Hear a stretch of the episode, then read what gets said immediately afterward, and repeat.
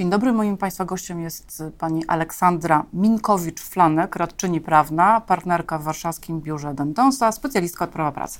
Dzień dobry. Dzień dobry. E, chciałabym się zapytać o rozwiązania, które zapowiedział rząd i które pewnie wielu pracodawców cieszą. Chodzi o odejście od zasady, zgodnie z którą to e, pracodawca przez pierwsze 30 dni płaci za zwolnienie lekarskie pracownika. E, wedle planów ZUS być może nawet już od, pier od pierwszego dnia miałby przejąć na siebie ten obowiązek. Czy to jest dobre rozwiązanie? Z całą pewnością jest to rozwiązanie, które y, sprzyja pracodawcom. E, pracodawcy od bardzo dawna postulują tego rodzaju zmiany, zmiany, które mogłyby odciążyć pracodawców z ponoszenia kosztów związanych z, ze zwolnieniami lekarskimi pracowników. Czy to jest rozwiązanie dobre? No, zależy y, z którego punktu widzenia będziemy na nie patrzeć. ZUS na pewno się nie ucieszy. ZUS na pewno się nie ucieszy. Na pewno y, to rozwiązanie, jego wprowadzenie wymaga dokonania bardzo, bardzo precyzyjnych kalkulacji.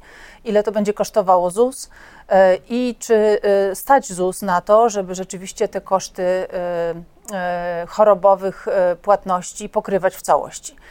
E, trzeba spojrzeć na statystyki, trzeba zobaczyć, jak długie zwolnienia lekarskie się zdarzają, e, których jest najwięcej, i ewentualnie rozumiem, że będzie dopracowywany ten pomysł, dlatego że w tej chwili pojawiła się informacja, e, że rząd wyszedł z tą propozycją, ale że jeszcze ona będzie przedmiotem dyskusji pojawiają się mm, takie obawy, że to będzie zachęta dla pracowników, y, żeby bezkarnie sobie przedłużyć długi weekend, y, częściej brać te krótkie zwolnienia z nadziei, że pracodawca nie będzie tak krytycznie na nie patrzył jak do tej pory, no wiedząc, że nie będzie go to nic kosztować. Myśli Pani, że na przykład trzeba by znaleźć jakieś rozwiązanie pośrednie, na przykład, żeby jednak te krótkoterminowe mhm. zwolnienia jedno-dwudniowe pozostały po stronie pracodawcy?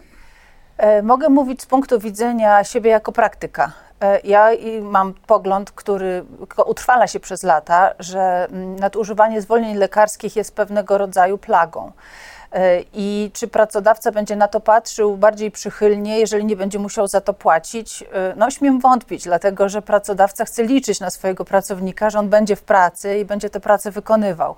Takie krótkie zwolnienia lekarskie, które trwają jeden dzień, dwa dni, powtarzają się, są trudne do zaplanowania, dezorganizują pracę w takim stopniu, że wielu pracodawców uważa, że to jest nawet gorsze niż kiedy pracownik przebywa na zwolnieniu lekarskim przez tydzień czy przez dwa tygodnie ze względu na na to, że rzeczywiście tego potrzebuje, bo potrzebuje wrócić do zdrowia. Więc dezorganizują pracę, a koszt jest y, tylko dodatkowym elementem obciążającym koszty działalności.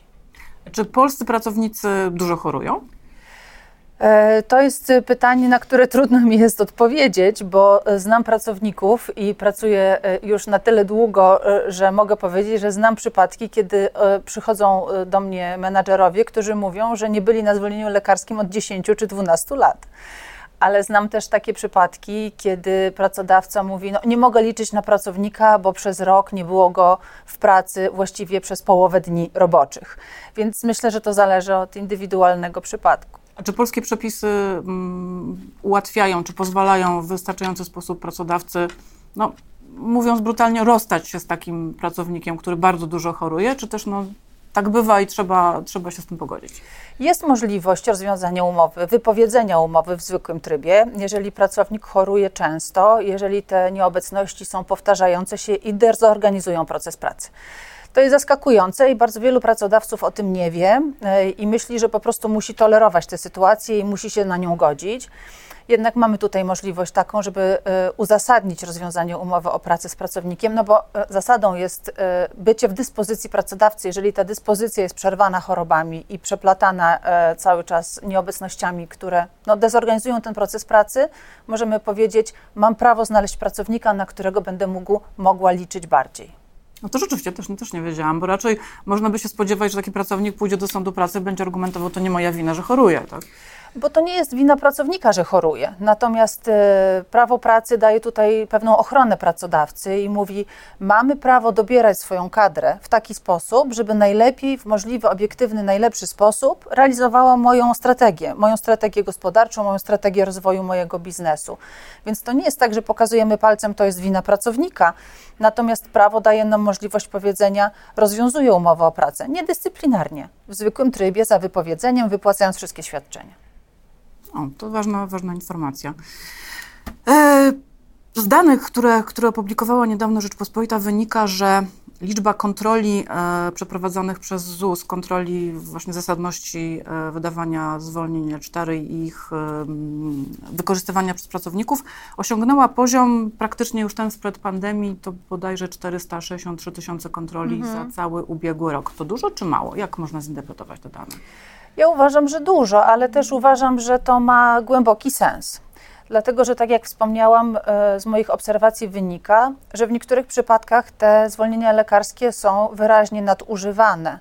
Nie mówię o przypadkach powszechnych, ale zdarza się, że pracownicy wiedzą, że kiedy pójdą na L4, będą mogli uniknąć pewnych konsekwencji związanych ze zwolnieniami, na przykład.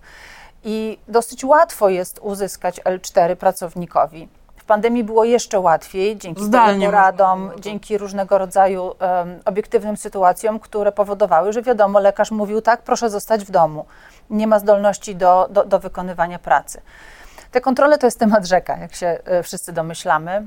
E, były takie przypadki, że były kontrolowane zwolnienia lekarskie, które były absolutnie zasadne i potem trzeba się było procesować z ZUS-em i wykazywać, że to wszystko jednak e, było potrzebne, żeby powrócić do zdrowia. Ale nie jest tajemnicą dla nikogo, że zwolnienia lekarskie e, są plagą. E, i że można by e, pewnie część z nich uznać za zupełnie niepotrzebne, bo osoba zdolna do wykonywania pracy korzysta z niego, bo ma inne plany życiowe, nie dostała urlopu lub też. Trzeba remont w domu zrobić, dzieckiem się zająć. Nie chcę pokazywać palcem na to, bo to jest e, rzecz, którą każdy musi w swoim sumieniu jakoś ocenić. Natomiast uważam, że trudno jest zupełnie pozostawić to poza sferą kontroli, bo to my płacimy, całe społeczeństwo, za zwolnienia lekarskie, które płyną z ZUS-u.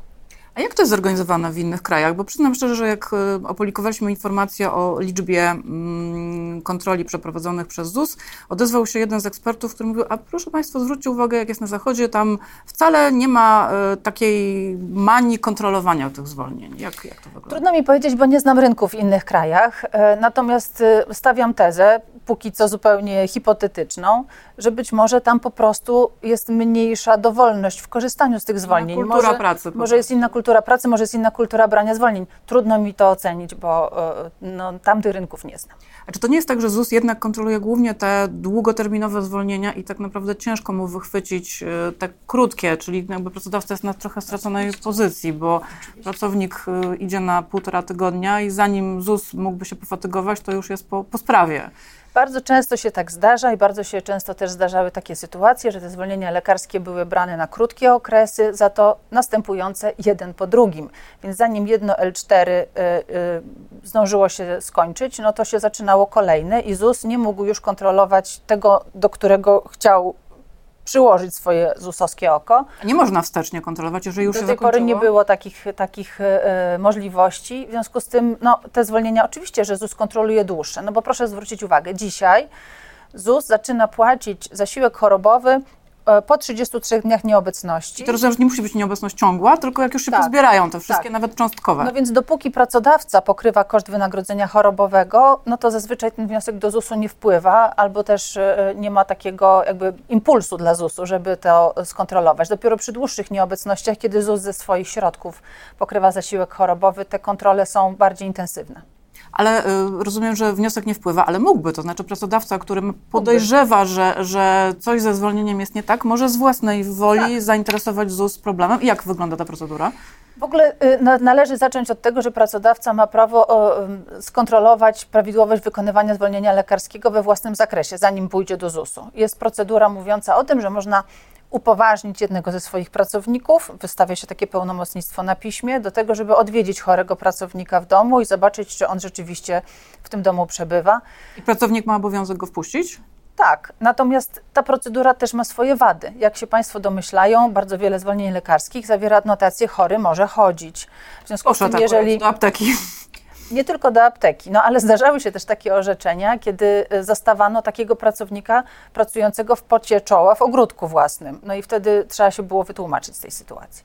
Więc można to zrobić najpierw samodzielnie, a potem składając wniosek do ZUS-u. Skuteczność tych postępowań, ona się zmieniała w czasie, dlatego że ZUS dysponuje mniejszą lub większą ilością osób, którą może poprosić o to, żeby wykonywały te funkcje.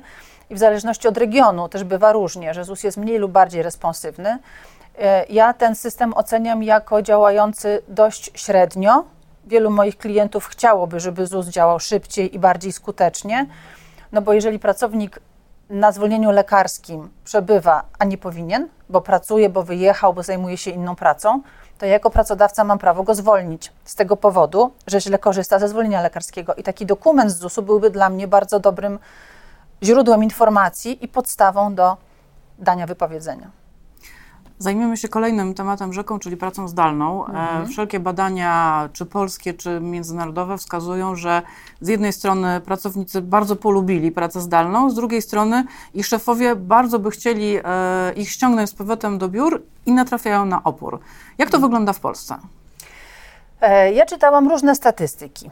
E, I te, które ostatnio trafiły w moje ręce, to były statystyki dość zaskakujące, ale one mówiły o tym, ile procent pracowników w Polsce w istocie korzysta z pracy zdalnej w pełnym zakresie. I to był odsetek poniżej 10%, a nawet bliższy, bym powiedziała, 5%. Takie statystyki widziałam.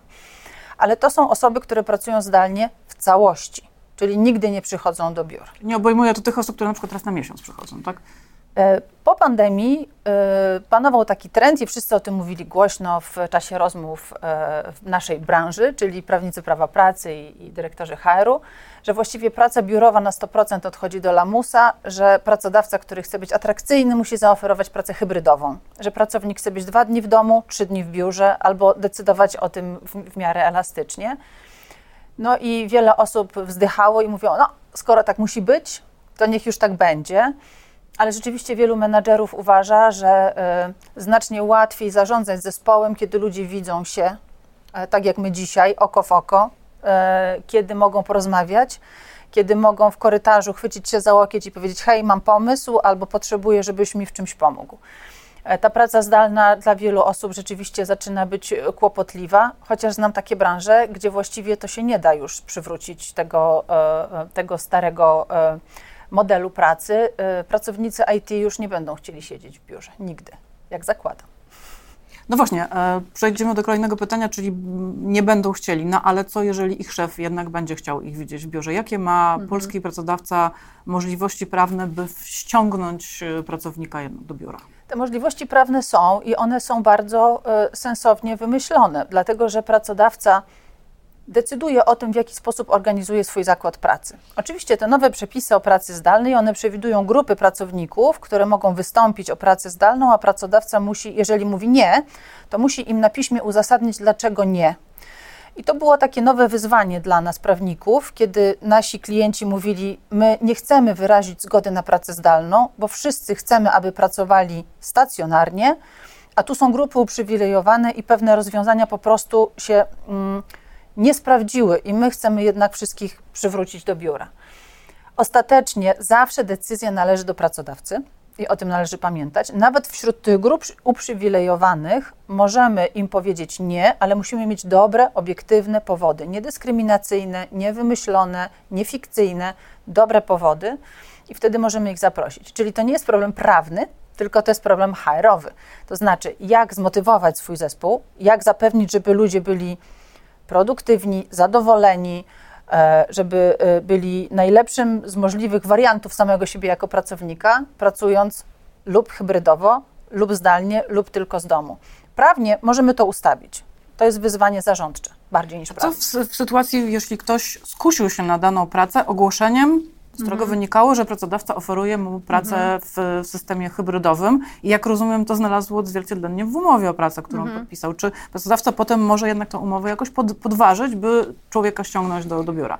Są takie możliwości, e, ponieważ nic nie jest e, wykute raz na zawsze i w kamieniu, e, ale jak mówię, najczęściej borykają się moi klienci z tym, że nowe pokolenie rzeczywiście stawia tę pracę hybrydową bardzo wysoko na liście swoich priorytetów. Jeżeli pracodawca nie może im tego zaoferować, albo potem zmniejsza tę elastyczność, albo w ogóle zmienia ten system pracy, to wielu z tych młodych ludzi po prostu sami rezygnują. Wielu z nich mówi, nie jesteśmy tym zainteresowani. Więc jak mówię, od strony prawnej, by w nowym pokoleniu już ten stary sposób myślenia, że ja, pracodawca, zawsze podejmę decyzję i wymuszę tę decyzję, przestaje się do końca sprawdzać. Musimy szukać innych rozwiązań. Dziękuję bardzo. Moim Państwa gościem była pani Aleksandra Minkowicz-Flanek, radczyni prawna, partnerka w warszawskim biurze Dentonsa. Dziękuję bardzo. Dziękuję Pani.